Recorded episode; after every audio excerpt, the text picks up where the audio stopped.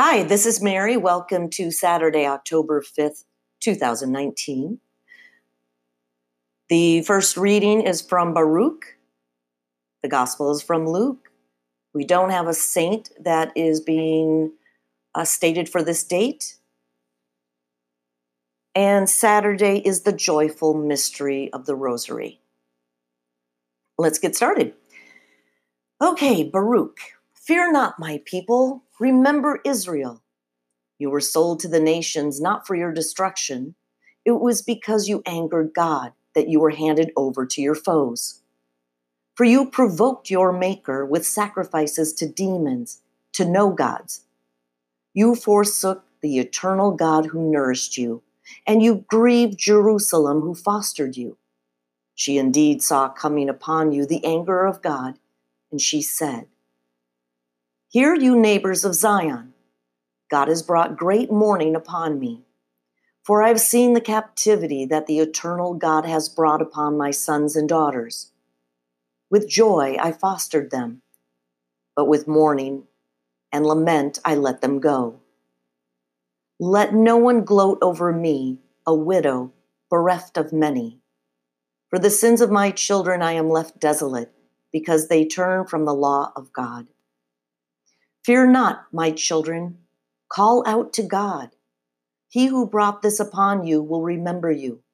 As your hearts have been disposed to stray from God, turn now ten times the more to seek him. For he who has brought disaster upon you will, in saving you, bring you back enduring joy. The word of the Lord. A reading from the Holy Gospel according to Luke.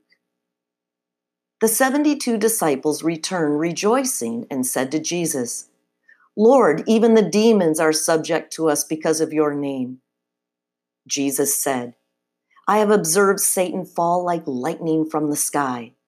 Behold, I have given you the power to tread upon serpents and scorpions and upon the full force of the enemy, and nothing will harm you. Nevertheless, do not rejoice because the spirits are subject to you, but rejoice because your names are written in heaven. At that very moment, he rejoiced in the Holy Spirit and said, I give you praise, Father, Lord of heaven and earth, for although you have hidden these things from the wise and the learned, you have revealed them to the childlike. Yes, Father, such has been your gracious will. All things have been handed over to me by my Father.